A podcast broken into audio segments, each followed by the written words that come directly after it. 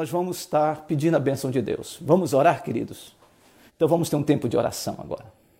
Senhor, nós queremos te louvar, queremos agradecer, porque as misericórdias do Senhor não têm fim, elas se renovam a cada manhã.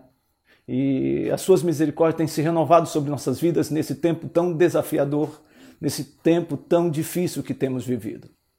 E nós pedimos, Deus, que ah, neste encontro com os nossos queridos irmãos, aqui de perto e de longe, seja um tempo de fortalecimento, de encorajamento, de, de graça que vem do coração do Senhor. Por isso, ilumina nossa mente, o nosso coração. É, nos abençoe, Senhor. Nos dê graça nesse nosso encontro e que esse encontro seja de fortalecimento e de edificação do teu povo, Senhor. Por isso, Deus, aceite esse tempo de de louvor, de oração, de leitura das Escrituras e exposição dela, para que o teu povo seja edificado e o teu povo seja renovado nesta, nesta noite para a glória do teu nome, Senhor. Nós agradecemos, Senhor, pela, pela bondade do Senhor sobre a vida da igreja, a vida dos meus queridos irmãos e irmãs que estão conectados conosco hoje, uh, os nossos queridos que amigos que se identificaram com esse encontro de quarta-feira do programa é de Deus. Nos abençoe, Senhor, em nome de Jesus. Amém. E eu quero convidar você a abrir sua Bíblia para a nossa meditação de hoje, no livro de Juízes. Livro de Juízes, nossa meditação. A meditação da quarta-feira do programa é de Deus. Juízes capítulo 6. Então você pode abrir a sua Bíblia em Juízes capítulo 6 nós vamos ver uma faceta, uma área da personalidade, da vida de Gideão. Tá bom? Então, por favor, é, abra sua Bíblia em Juízes capítulo 6. Juízes capítulo 6. Diz assim no versículo de número 11. Juízes capítulo 6, 11. Quem está aí nos acompanhando já coloca aí Juízes 6, versículo 11 até o versículo de número 16. Vamos ler a Bíblia? Diz assim: Então veio o anjo do Senhor e assentou-se debaixo do carvalho que está em Ofra, que pertencia a Joás Asbezerita. E Gideão, seu filho, estava malhando trigo no lagar para pôr a salvo dos midianitas. Então o anjo do Senhor lhe apareceu e lhe disse: O Senhor é contigo, homem valente. Respondeu-lhe Gideão: Ai, Senhor meu, se o Senhor é conosco, por que nos sobreveio tudo isto? E que é feito de todas as suas maravilhas que nossos pais nos contaram, dizendo: Não nos fez o Senhor subir do Egito? Porém, agora o Senhor nos desamparou e nos entregou nas mãos dos midianitas. Então se virou o Senhor para ele e disse para Gideão: Vai nessa tua força e livra Israel da mão dos midianitas. Porventura não tive eu? E ele lhe disse: Ai, Senhor meu, com que livrarei Israel? Eis que a minha família é mais pobre em Manassés e eu, o menor da casa de meu pai, tornou-lhe o Senhor. Já que eu estou contigo, ferirás os midianitas como se fossem um só homem. Que Deus abençoe Sua palavra. Que Deus abençoe esse momento de ministração ao seu coração, ao meu coração, porque eu estou convencido de que nós estamos vivendo um tempo desafiador e você sabe disso e você sabe os seus dilemas. E quando eu olho para a história de Gideão, especificamente nessa perícope, nesse breve texto, eu me identifico demais com ele. Porque fala do drama de um homem e que é um drama de uma mulher, possivelmente também. Esse texto aqui nos ensina de que eu e você, em algum momento da nossa vida, ou por causa de um evento, ou uma circunstância, nós podemos ou poderemos passar por um estado de autoestima baixo. É possível que eu e você, em algum momento, estejamos ou poderemos experimentar um sentimento de autocomiseração. Esse texto aqui nos mostra claramente esse sentimento que veio no coração de Gideão. E para que a gente entenda Juízes capítulo 6, é importante a gente observar o contexto dessa fala entre Deus e Gideão e olhar em perspectiva esse texto. Primeiro, falando sobre os midianitas. Os midianitas eram uma tribo que ficava ao norte da Arábia, uma tribo fortíssima, um povo com poder bélico extraordinário, um povo nômade que se movimentava sobre outras nações, sobre outros povos, para conquistar e dizimar e tomar por despojo os pertences dessas nações. Esse texto diz que durante sete anos, por causa do pecado de Israel, o Senhor permitiu que os midianitas subjugassem os israelitas. Durante sete anos eles eram, foram expoliados, eles foram subjugados sob o tacão dos midianitas. Todas as vezes que eles terminavam, os, o povo de Israel, de é, plantar e ter uma exponencial colheita, então descia dos outeiros dos montes ah, da região da Palestina, descendo pelo vale do Jezreel, onde havia uma agricultura maravilhosa, um lugar lindo, e eles entravam naquelas grandes colheitas ah, feitas pelos israelitas e tomavam a colheita e levavam a colheita e dizimavam e destruíam tudo. Os israelitas, com medo dos midianitas, eles se escondiam nas fendas, nas cavernas, quando descia esse grande exército, esse fortíssimo exército. É nesse contexto que Deus levanta um dos juízes que impactou a história dos juízes no livro de Juízes que é exatamente Gideão, também conhecido como Jerubaal. E Gideão é encontrado por Deus, pelo anjo do Senhor, exatamente num lugar, numa caverna, num lagar e malhando trigo. E Deus então conversa, vai ao encontro deste homem e fala com este homem. E, diz, e, com, e trava um diálogo com este homem que me chama atenção que me chama atenção porque quando a gente olha para a história completa de Gideão, a gente percebe claramente que foi um homem de grandes vitórias. Para você ter uma ideia, Gideão, o Senhor levantou este homem e este homem venceu os midianitas mesmo, com 300 homens que enfrentaram 135 mil midianitas.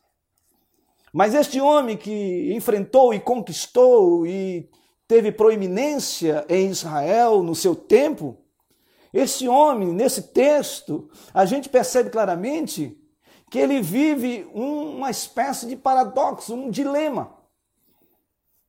Um dilema entre ser chamado por Deus para ser o libertador de Israel e ao mesmo tempo olhando para si e vendo que era uma pessoa incapaz de prevalecer diante desse grande inimigo que eram os midianitas. E é nessa dimensão que eu quero pensar num tema com você sobre que você tem valor, que você é importante para Deus. É? Talvez você também, de alguma maneira, esteja enfrentando inimigos.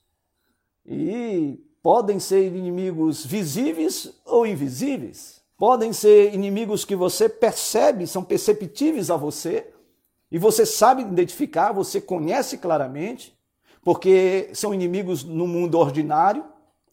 Mas também você pode estar enfrentando inimigos que são invisíveis, imperceptíveis, que você não consegue é, palpar, que você não consegue de fato perceber aos olhos, aos seus próprios olhos, mas os seus sentimentos podem ser é, completamente confrontados com eles.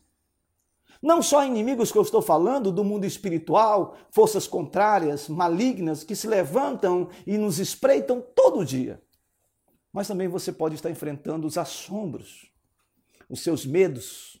Você pode estar enfrentando um sentimento de autoestima lá embaixo, um sentimento de autodepreciação, de autocomiseração que você olhe e diz: Eu não vou conseguir sobrepujar, eu não vou conseguir prevalecer, eu não vou conseguir passar por esse obstáculo que eu estou vivenciando, que eu estou passando. E aí você pode identificar claramente qual é o seu obstáculo, qual é o seu inimigo, qual é o enfrentamento que você está tendo, e você sabe muito bem. E não é somente a Covid-19, mas são os dilemas da nossa vida e as lutas e as vicissitudes, os problemas que eu e você enfrentamos. Então, eu quero olhar para esse texto com duas, em duas perspectivas. A primeira é como Gideão se via. Como Gideão se via. E aí, quando a gente olha para esse texto, vendo na perspectiva de Gideão, nos é muito interessante. Primeiro, eu percebo claramente aqui que Gideão se via uma pessoa que estava em fuga, como todo Israel estava em fuga quando os midianitas chegavam na terra uh, do povo de Deus. Eles se escondiam, eles ficavam enclausurados nas fendas, nas, ca nas cavernas. Um sentimento completamente de fuga diante de uma realidade premente, de uma realidade clara, de um ataque, de uma afronta e de um inimigo que vinha destruindo tudo. E o texto é interessante porque no versículo 11 nós encontramos essa, essa realidade. O texto diz que Gideão foi encontrado pelo Senhor malhando trigo no lagar. É interessante isso, porque o lagar era um lugar onde você colocava a uva ou azeitona e pisava para fazer o vinho e o azeite. Mas por que, que ele estava usando o lagar para malhar o trigo? O trigo era malhado na eira. É porque ele estava fugindo dos midianitas. É porque ele estava com medo dos midianitas. Sabe, quando essas forças vêm contra as nossas vidas, isso também acontece conosco. O sentimento de fuga, de fugir da realidade, de fugir dos problemas, o medo, porque o inimigo, quando ele vem, ele vem mesmo para matar, roubar e destruir. E talvez você esteja enfrentando um dilema assim. Um sentimento de fuga, de medo, de pavor, que o inimigo venha lhe espoliar, lhe subjugar, tirar tudo que você tem, tirar sua paz, tirar o seu sossego, tirar sua alegria, roubar a sua alegria, né? fazer você sentir uma pessoa que não vai prevalecer diante dos grandes desafios da vida. Um outro aspecto que me chama a atenção é o sentimento de inferioridade que a gente encontra nesse texto, de Gedeão. Versículo número 13 começa a narrativa dizendo assim: Respondeu-lhe Gideão: Ai, Senhor meu, se o Senhor é conosco, por que nos sobreveio tudo isto? E que é feito de todas as suas maravilhas que nossos pais nos contaram, dizendo: Não nos fez o Senhor subir do Egito, porém agora o Senhor nos desamparou e nos entregou nas mãos dos midianitas? Então se virou o Senhor para ele e disse: Vai nessa tua força e livre Israel da mão dos midianitas, porventura não te enviei eu? E aí o versículo 15 conclui esse sentimento de inferioridade que Gideão se via. Ele disse: Ai, meu senhor, com que livrarei Israel? Eis que a minha família é a mais pobre em Manassés e eu o menor da casa de meu pai. O inimigo estava espreitando, o inimigo estava tomando todas as coisas de Israel. Os medianitas estavam ali afrontando. Com medo, e com sentimento de fuga, ele se esconde no lagar para malhar o, malhar o trigo no lagar, para ter alguma coisa para sua subsistência, e assim o povo fazia também. E o Senhor vai ao encontro dele, se aproxima dele e começa a falar com ele. E o texto diz que ele começa a falar com o Senhor e falar para Deus, dizendo: Senhor, o Senhor não está vendo o nosso sofrimento, o Senhor não está vendo a nossa angústia, o Senhor fez grandes coisas no passado, o Senhor abriu o mar vermelho, O Senhor deu de beber ao povo de uma rocha, água saindo de uma rocha. O Senhor permitiu e deu graça de provisão diária, descendo e, e, trazendo cordoniz do céu para alimentar o povo. O Senhor fez grandes coisas e agora tem esse povo que vem aqui durante sete anos e continua ainda nos subjugando, continua ainda nos escravizando, tomando tudo que a gente tem. O Senhor não está vendo isso? Na verdade, Gideão joga a bola para Deus. Mas ele continua falando. Ele continua dizendo: Senhor, o Senhor não sabe quem eu sou, o Senhor está me chamando para um grande enfrentamento para que eu possa ser um instrumento de libertação. Mas, Senhor, eu sou de, de Manassés e a minha família é a mais pobre de todas, e mais, eu sou o menor de todos. Queridos, isto aqui para mim é alguém que está dizendo para Deus sobre a sua autocomiseração, sobre a sua, o seu sentimento de inferioridade. A gente pode fazer uma exegese, a gente pode fazer uma análise, uma interpretação desse texto com outras perspectivas. Tudo bem. Mas o sentimento que eu vejo nesse texto é de um homem falando com Deus e dizendo da sua incapacidade de prevalecer diante de um grande desafio. Talvez você esteja enfrentando um grande desafio. Talvez você esteja enfrentando um dilema grandioso. Talvez você esteja na sua casa mesmo, diante dessa pandemia, se afugentando. Sua casa se tornou mais do que um refúgio. Sua casa se tornou um lugar, um espaço onde você está se escondendo. E eu não estou dizendo para você sair da sua casa. Eu não estou dizendo para você fazer, deixar de fazer o distanciamento social. Não estou dizendo para você deixar de fazer o isolamento social. O que eu estou dizendo é da sua alma, do seu sentimento. E talvez você esteja sentindo assim. Senhor, o Senhor não está vendo o meu sofrimento, o Senhor não está vendo a minha dor, o Senhor não está, não está vendo a minha dificuldade financeira, o Senhor não está vendo os problemas, e quando eu olho para a Sua palavra, o Senhor fez grandes livramentos, e agora, Senhor, olha para nós, olha para a minha vida, olha para a minha casa, olha para a minha família, olha para os meus problemas. Porque eu sou incapaz, Senhor, de, de sair dessa. Eu não vou ter força para isso. Talvez você esteja sentindo assim, querido. Talvez você esteja involucrado encavernado na sua casa com todos esses sentimentos de que você não vai prevalecer, de que você não vai vencer o medo, de que você não vai vencer ah, as limitações, os problemas financeiros, que você não vai eh, vencer os dilemas que você está travando, que você não vai vencer ah, todo esse, esse receio de, de, de sair, de viver, de respirar. Talvez você mesmo esteja enfermo agora, sentindo-se como se estivesse já se esvaindo, em nome de Jesus. O Senhor está falando contigo, meu irmão. Então, essa era a perspectiva de Gideão, como ele se via. Agora, como Deus via Gideão? Essa é a segunda perspectiva que eu vejo nesse texto. Como Deus olhou e olhava e contemplou Gideão. E aí esse texto é interessantíssimo, porque no versículo de número 12, o Senhor começa uma conversa com ele dizendo assim: Então o anjo do Senhor, e aqui anjo do Senhor é uma, é uma expressão teofânica, ou seja, é a evidência do Senhor Deus Todo-Poderoso na vida e dialogando com este homem para ser um libertador de Israel contra os midianitas. E aí lhe apareceu e lhe disse. E o que ele disse? A primeira coisa, o Senhor é contigo. Então o anjo Senhor fala para Gideão, vendo este homem no lagar, malhando trigo, não era esse lugar, e ele olha para esse homem e diz: Gideão, o Senhor é contigo. E se você perceber na leitura do versículo 11 ao versículo 16, você vai encontrar nove vezes a palavra Senhor. Nove vezes a palavra Senhor. E dessas nove, sete no diálogo de Deus com Gideão, a expressão hebraica nesse texto é Yehová, Iavé. Essa palavra ela era impronunciável pelos judeus. Com tanto temor, com tanto receio, e o Senhor se apresenta como Yahvé, o Senhor Todo-Poderoso, o Senhor transcendente, o Senhor imutável, o Senhor infinito, o Senhor transcendente, o Senhor inacessível, o Senhor poderoso, o Senhor onipresente, o Senhor onipotente, o Senhor onisciente.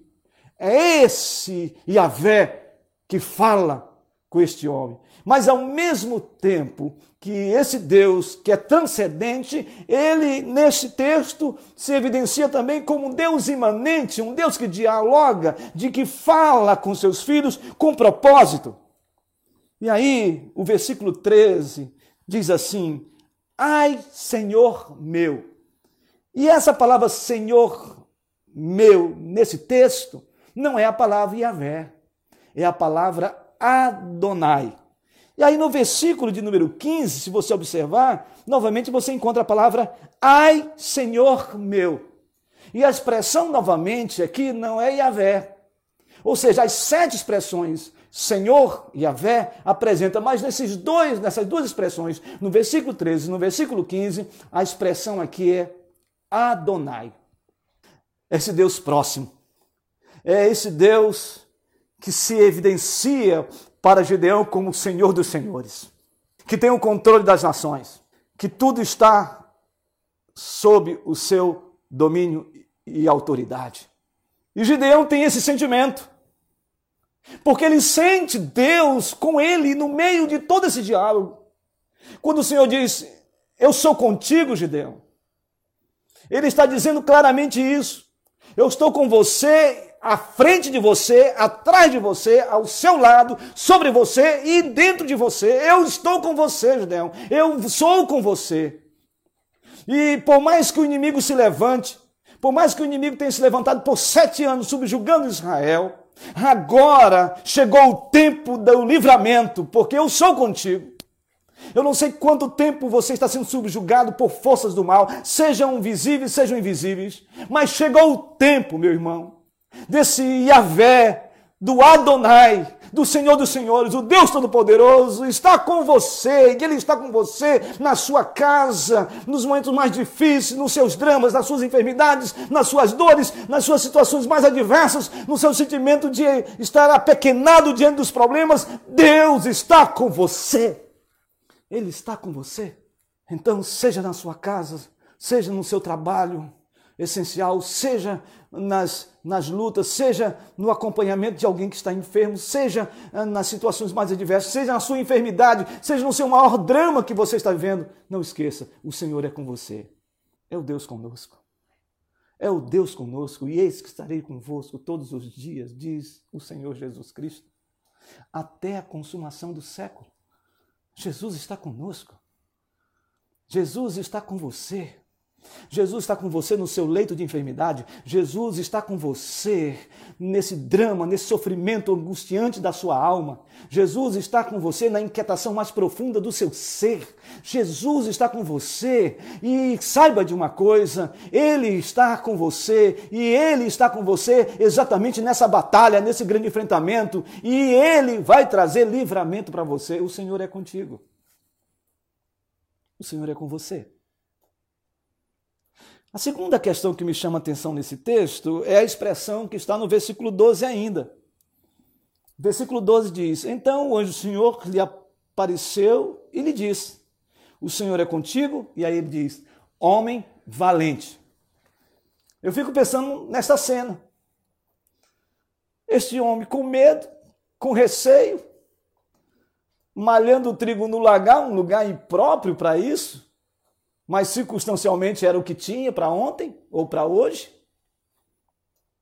E o Senhor se apresenta para Gideão e fala: Eu sou contigo. E mais ainda, ele diz: Homem valente. E aí eu fico imaginando Gideão: Eu? Eu? Valente? O Senhor diz: Sim, você é homem valente. Você é homem valoroso. Sabe, irmãos, Muitas vezes, o que nós pensamos a nosso respeito é o que determina o que nós seremos ou o que nós somos. Esse texto aqui é um texto muito clássico de que é Deus falando com Gideão, que ele é valente. Deus não é um Deus de mentira. Deus viu em Gideão atributos, qualidades que ele não estava vendo. Talvez você se sinta assim uma pessoa sem esse sentimento de valentia, de coragem, de ousadia, de intrepidez. Por quê? Por causa das circunstâncias. Talvez você olhe para a realidade que nós estamos vivendo e você diz: "Meu Deus, eu estou me sentindo incapaz de sair deste vale da sombra da morte". Mas essa palavra, pela analogia da fé, tem a ver comigo e com você também. Porque o sentimento de Gideão é o meu sentimento, é o seu sentimento. E muitas vezes, irmãos, a gente tem isso mesmo. Vem o medo, vem o assombro, vem um, pavor, vem o tremor. Tudo isso faz parte da nossa vida porque isso é muito humano. Mas é lindo como Deus nos olha. Deus nos olha diferentemente da maneira como nós nos vemos. E o olhar dele é maravilhoso porque ele viu qualidades, atributos, predicativos, adjetivos em Gideão que naquele momento ele não estava se vendo. É assim mesmo que Deus também nos olha. Deus está vendo em você coisas lindas, maravilhosas. Sim, o pecado nos afasta de Deus. Sim, o pecado da nação de Israel permitiu que, que ah, os midianitas eh, atacassem e todo, sete, durante sete anos oprimissem de fato Israel. Mas esse povo se volta para Deus. E Deus ouve o clamor desse povo. É a mesma coisa, querido irmão e irmã. Voltes para Deus. Diante desse dilema, dessa luta, desse enfrentamento. E saiba de uma coisa: quando nós voltamos para Deus, quando nós nos arrependemos, quando nós reconhecemos os nossos pecados e confessamos, há uma proximidade, há uma intimidade, há um sentimento de pertencimento tão profundo que Deus começa a falar conosco, que Deus começa a encher o nosso coração e Deus começa a nos dar uma força, um ânimo, uma coragem que muitas vezes nós não estávamos tendo e nem percebíamos. Por isso, você tem valor. Você é menina dos olhos de Deus. Você foi comprado com sangue precioso de Jesus. Você foi resgatado da morte eterna para a vida eterna. Você foi regenerado no Espírito Santo de Deus. Então, você é uma pessoa valorosa, valoroso para o Senhor. Você tem valor, meu irmão. Então fique firme. O Senhor é contigo. E você vai sair dessa. Porque Ele vai encher o seu coração de coragem, de força. E sabe por que você ainda não sucumbiu? Porque Ele está com você, Ele está na sua casa, Ele está com a sua família, Ele está nos seus projetos, Ele está com você em todos os momentos da sua vida. Então, hoje o Senhor disse: O Senhor é contigo. Essa palavra está também dizendo para você: o Senhor é contigo.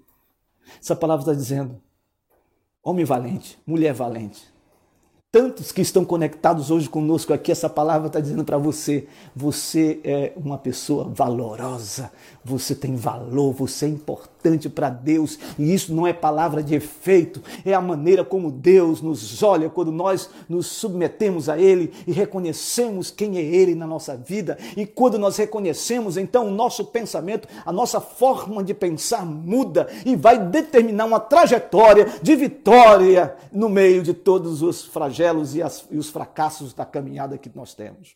E o terceiro argumento que eu vejo nesse texto sobre como Deus via Gideão está exatamente no versículo ah, de número 16. Diz assim: Tornou-lhe o Senhor, já que eu estou contigo, preste atenção, já que eu estou contigo, ferirás os midianitas como se fossem um só homem. E como ele faz isso? Como ele faz isso? Porque no versículo 14, o Senhor fala algo para Gideão que ele percebe em Gideão, que diz: Então se virou o Senhor para ele e disse: Vai nessa tua força e livre Israel. O que me chama a atenção nesse texto é que o Senhor não diz, vai na minha força. O Senhor não olha para Gideão e diz, vai na minha força. Ele diz, vai na tua força. Porque ele sabia, o Senhor, que este homem era um homem cheio de vigor, cheio de vigor. Que este homem foi o homem que, quando toda a família dele e todo Israel submeteu aos deuses dos cananitas, a Baal, Gedeão foi o único que derrubou os ídolos, rompeu com todos os ídolos e se posicionou em a favor do Senhor. Por isso que o nome dele era Jerubaal. Porque ele destruiu os portes ídolos de Baal. Todo mundo foi contra ele. A sua família o discriminou, o alienou, o marginalizou. Mas ele se posicionou e o Senhor sabia quem era Jerubaal, Gideão. Esse homem, com 300 homens, creu num grande enfrentamento com 135 mil midianitas. Você sabe o que significa isso? Esse homem era um homem de vigor, de posição, era um homem de uma forte convicção de que essa força brotava do Senhor na vida dele, a despeito, muitas vezes, ele não perceber. Querido, você já rompeu com as trevas, você não anda mais na escuridão. Você foi tirado das trevas e Deus colocou você na sua maravilhosa luz. Você tem o DNA de Deus na sua vida. O Senhor está com você. Há uma força, essa força é a ação do Espírito Santo de Deus no seu coração para romper com todas as artimanhas e todas as forças contrárias, o inimigo se levantando e você muitas vezes tem se posicionado dizendo: Não, eu servirei ao Senhor. Eu não vou compactuar com nenhum tipo de ação do inimigo, nenhum tipo de negociação com forças contrárias, nenhum tipo de negociação com pessoas que têm pensamentos totalmente diferentes dos meus em relação aos valores de Deus na minha vida. Quando você rompeu com tudo isso e quando você começou a andar na trajetória de Cristo, quando você andou, começou a andar no Cristo, que é o caminho, você rompeu com tudo isso e você tem essa força, e essa força vem do Espírito Santo de Deus na sua vida. Não é apenas uma energia o Espírito Santo, é o Espírito Santo que está em você e é por isso que você tem força para caminhar, é por isso que você tem força força para vencer as forças do mal. É por isso que você tem força para prevalecer no meio da enfermidade. É por isso que você tem força para você não sucumbir diante dos dramas da vida. É por isso que a sua casa continua de pé, porque o Espírito Santo tem enchido você desta força. Porque o Senhor é a nossa força. A alegria do Senhor é a nossa força.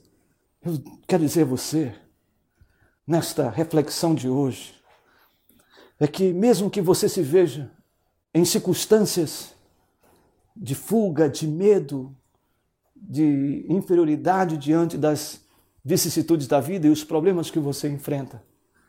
O olhar de Deus para com você é um olhar libertário. E você precisa experimentar isso nesta noite. E ter no seu coração esse sentimento. Um sentimento de que o Senhor é conosco.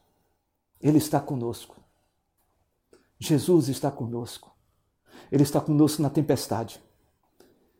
Ele está conosco nas ondas mais terríveis que podem bater contra o nosso barco. Jesus está conosco quando nós estamos enfrentando os dilemas espirituais. Jesus está conosco quando nosso, nosso, nosso emocional está abalado. Jesus está conosco e Ele tem a palavra final. O inimigo não tem a palavra final. Não há uma palavra que decrete o seu fracasso, porque a palavra final sempre vem de Deus. E a palavra final de Deus para mim e para você é de vitória. Ele diz também que Gideão era um homem valente. Você é um valoroso, uma valorosa do Senhor. Então, saiba que você está resistindo tudo isso porque você é um valente, uma valente do Senhor para enfrentar esse tempo. Deus colocou você nesse tempo. uma, um certo momento em oração, eu perguntei, Senhor, o Senhor nos trouxe para Manaus e estamos enfrentando uma grande pandemia, essa coisa toda que está acontecendo aqui. Senhor, fala comigo, fala no meu coração. E Deus falou comigo de uma maneira muito especial. E eu senti no meu coração aquilo que veio assim, brotou, dizendo: é um privilégio.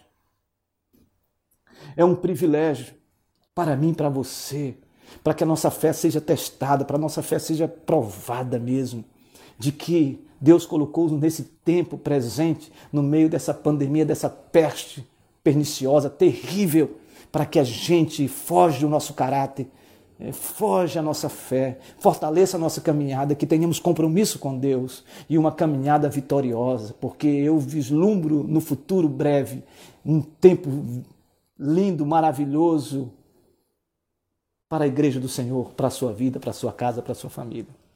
E finalmente, você tem uma força. Essa força vem do Senhor. Não é por causa de mim e nem de você, mas o Senhor nos enche de força. Força para viver. E que o Senhor te dê força para viver nesse tempo. Em nome de Jesus. Portanto, você é importante para Deus. Você tem valor. E não deixe que ninguém diga o contrário. Porque se alguém falar algo contrário, não está embasado nas escrituras a respeito de você. Você é uma pessoa que tem Deus, que é valente e que tem a força dele para continuar essa caminhada. Que Deus abençoe sua vida. Que Deus edifique a sua vida. Que Deus edifique a sua casa. Que Deus sustente o seu lar. Que Deus lhe fortaleça a cada dia. Em nome de Jesus. Amém? que essa palavra possa reverberar na sua vida. Que aprendamos com Gideão de que nós somos mais do que vencedores em Cristo Jesus. Portanto, todos os dilemas da nossa vida é muito humano, mas é lindo saber que Deus nos faz caminhar apesar de tudo, não é verdade? Que se você foi edificado com essa palavra, você compartilhe com outras pessoas, você é, ministre na vida das pessoas e ministre na sua casa, na sua família também. Recebam a bênção, queridos, agora. Que a graça do Senhor Jesus Cristo, o amor de Deus o Pai e as eternas e eternas consolações do Santo Espírito de Deus pousem sobre vocês, hoje e para todo sempre. Amém. Você foi edificado com essa mensagem de hoje? Deus o abençoe grandemente.